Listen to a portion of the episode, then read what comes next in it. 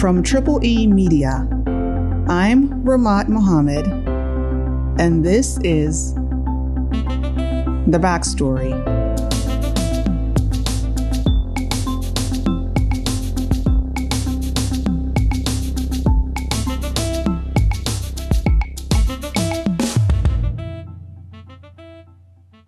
On Friday, that's tomorrow, October 1st, Nigeria will be celebrating our 61st anniversary. That's 61 years of independence from British colonial rule. Now, most people were taught that Nigeria made a move for independence in 1953, and then independence was granted in 1960.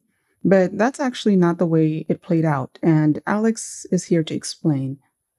For this episode, Richard, John, and Kyunne Austin will reenact parts of the arguments that were made in favor of and against Nigeria's independence. And one more thing before we start this episode is our last episode in September. We're going to take a break for two weeks and we'll be back with a new episode on the 19th of October. Okay, enjoy today's episode.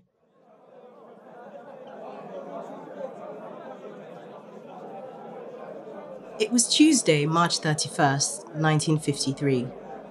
Members of the House of Representatives were all seated in this huge chamber in Lagos. Remember back then, Lagos was Nigeria's political and economic capital city.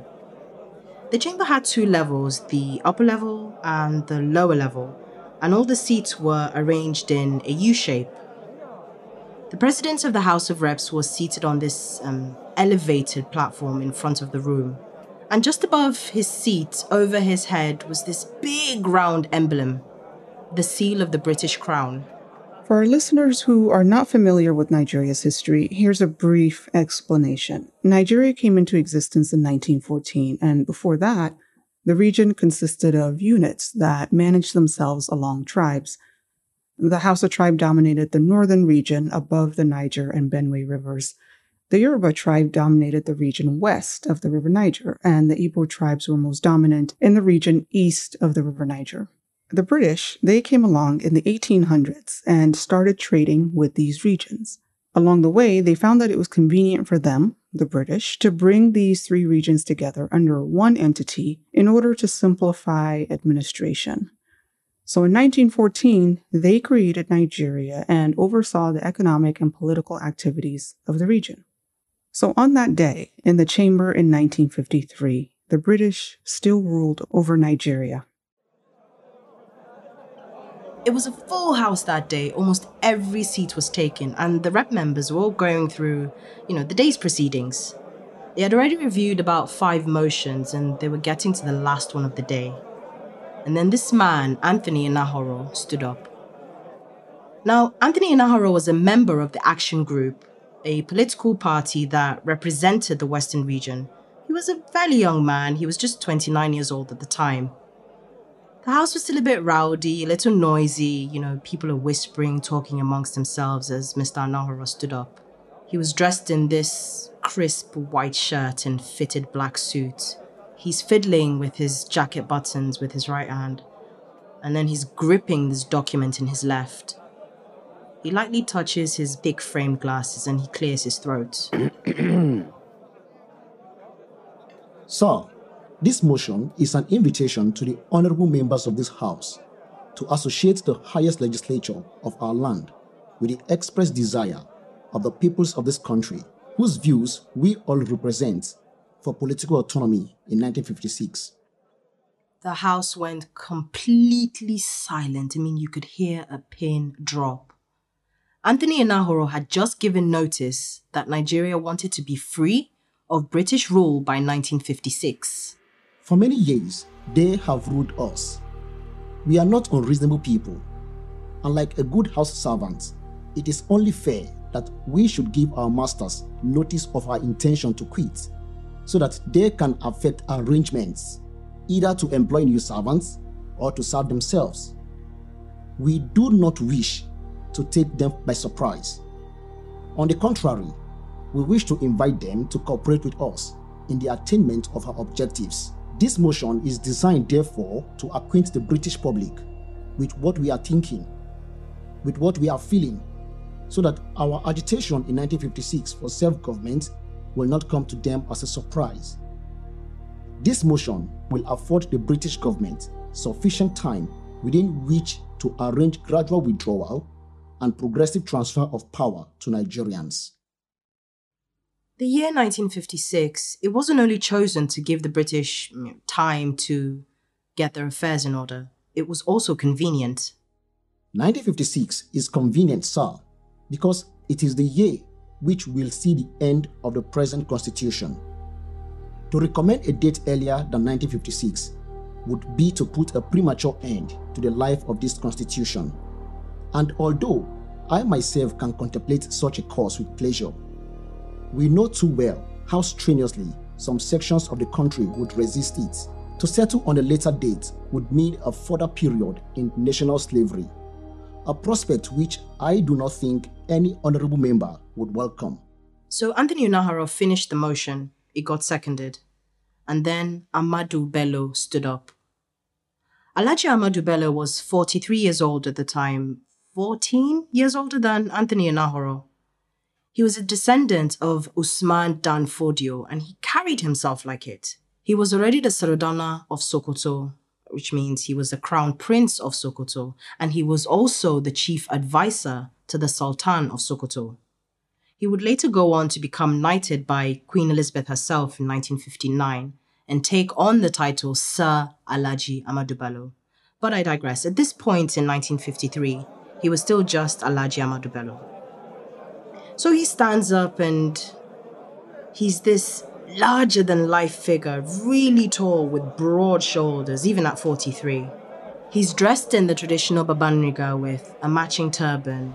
We from the northern region never intended, nor do we intend, to retard the progress of any region, nor do we say that those who demand self government, if it is for their own region alone, are wrong. Far from it. For after all, every community is the best judge of its own situation. We of the North wish our form of self government, once granted, to be such that its attainment should give us no cause for eventual regret. It is true that we politicians always delight in talking loosely about the unity of Nigeria. 60 years ago, there was no country called Nigeria. The great day came with the introduction of Richard's Constitution in 1947. For the first time in our history, indigenous citizens of the North sat side by side with the South to legislate for one Nigeria and share in the discussion of Nigerian affairs. That was in 1947. Meanwhile, sir, our comrades in the South had been taking part in the discussion of their own affairs in the legislature as far back as 1922. What Ahmadu Bello said was that the southern part of the country, which had been ruled directly by the British, already had an advantage. They were already part of the British political system, which meant that the political parties were, you know, more developed. But the northern part of the country, which was ruled indirectly, wasn't part of the British political system until 1947. So there wasn't enough time for the North to, to, to learn and adopt the British system. Sir, the 1947 Constitution was to last nine years, very probably in order to give the North sufficient time to learn. That Constitution Sir, was revised after the North had gained only two years' experience. And now we have a new constitution which has been barely a year in existence. Essentially, he's saying that the rules kept changing and shifting before the North could, could catch up. And they were not happy about that. Eventually, the debate was adjourned the bill was not voted on and everybody went their separate ways.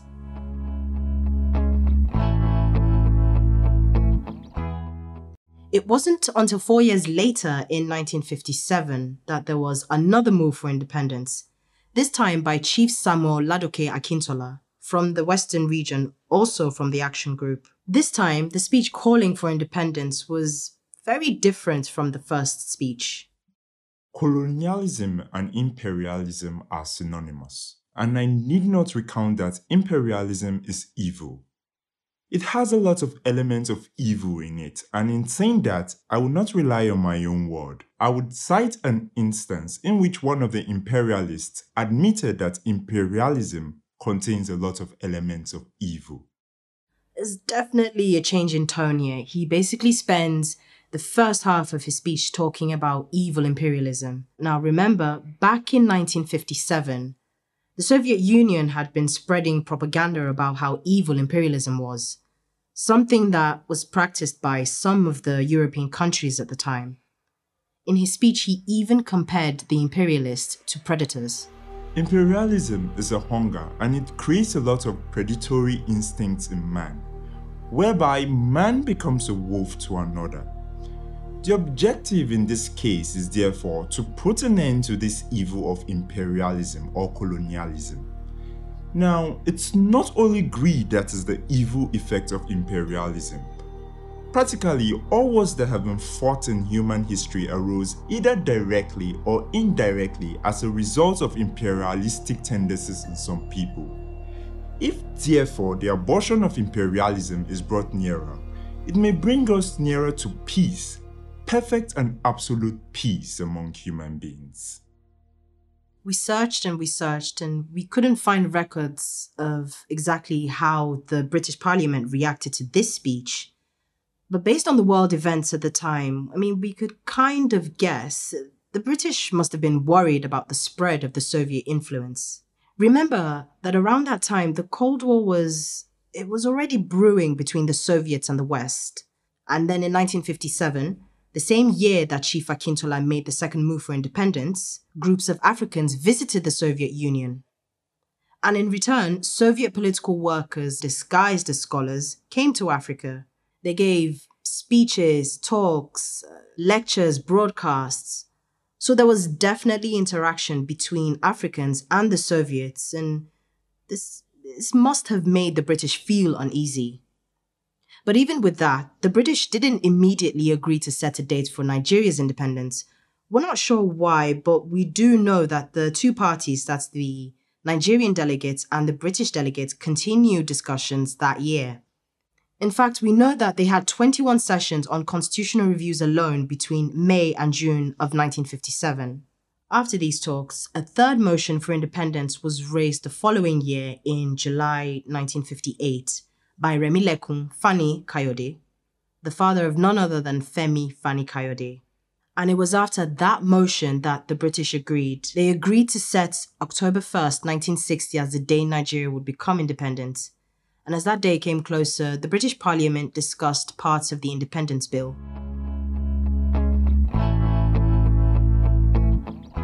What you're about to hear now is a reenactment of actual comments which were made by different members of the British Parliament back in July 1960, a few months before Nigeria got independence.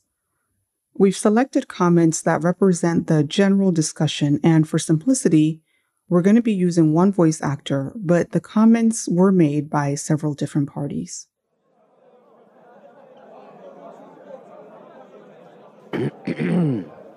My lords, Today, we are taking part in the birth of a nation.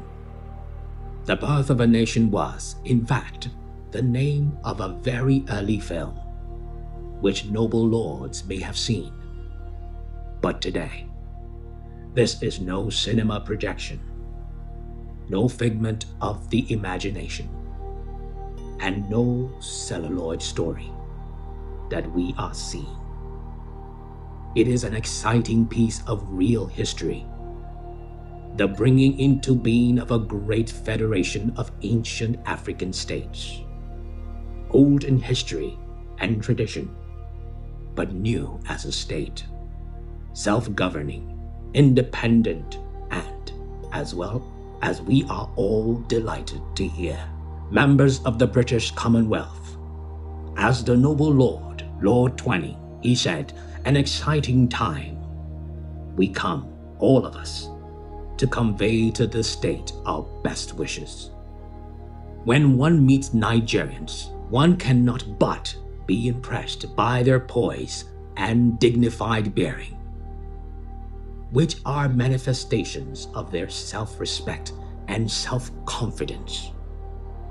They have produced not only leaders, but statesmen who have approached the goal of independence with a marked sense of responsibility. Unlike the leaders in some other countries, they have been in no undue hurry to obtain independence on the crest of a wave of emotion. They have shown restraint and studied the problem before them, have been willing to take advice, and have weighed matters carefully before reaching a decision. When the three regions are together, they have a diversity of production cocoa, granules, palm oil, kernels, cotton, timber, hides, and now even oil. That economic unity will provide the basis for a sound economy, and I think that that diversity will give them strength when they go into the money markets of the world. It will give them strength too when they talk to the World Bank to ask for additional funds. My one regret about this bill is that the women of the northern region are not enfranchised. In the east, yes. In the west, yes. In the north, not yet. Because they are a Muslim country. Other Muslim countries have developed now to the point of equal enfranchisement of women and men and my great appeal will be to the people of northern Nigeria to recognize human equality as well, the equality expressed in their independence. I have agreed with every speech that has been made in this debate, with the exception of the last one. How does a country build a dam in an underdeveloped area without economic planning? How are roads or schools built without economic planning. Although nationhood and independent statehood have been reached in Nigeria, there are still very difficult tasks ahead for the Nigerian people. First, there is the great problem of how to weld into unity for great national purposes. Three great divisions of people with different traditions and different languages and religions. Secondly, there is the problem of how to get the Constitution to work if it's to have some regard to the variety of people, their tribal differences, and different traditions and structures. Trying to discover how to get a strong central government and how to distribute the functions and powers to regions in order that they may feel they have reasonable autonomy has been one of the greatest tasks done but it will be one of the greatest difficulties, which will have to be worked out further in the days ahead. Above all, there is the great difficulty of working democracy itself. It is all very well for us to think that because of our own traditions and experience with this method of government, it is comparatively easy to work. But when we are dealing with a country such as Nigeria with its tropical and non industrial background, where large numbers of people are illiterate and immature in political experience. There is a tremendous task in trying to shape political institutions which can give democratic results. The learning of tolerance and resistance to corruption, vital elements in the working of democracy, are also factors which have to be reckoned with when new states are born. There is one last thought which I would like to leave with the Secretary of State. States are emerging to independence, and other territories will be clamoring for independence. Are we quite sure that our work of preparation for independence is as thorough, sound, and adequate as it might be? ought we not to put a little more emphasis, even while the territories remain dependent, on the extension of education, on steps to make the economic foundation of the territories a little more secure, on building up local government and create greater facilities for training the people who would take over the administration? I suggest that in the territories which are moving to independence, at least in our policies and methods of administration, greater attention should be paid to the defects which have been brought out by our experience in recent years. We have found that some states have become independent, inadequately equipped for the task which political necessity is imposing on them.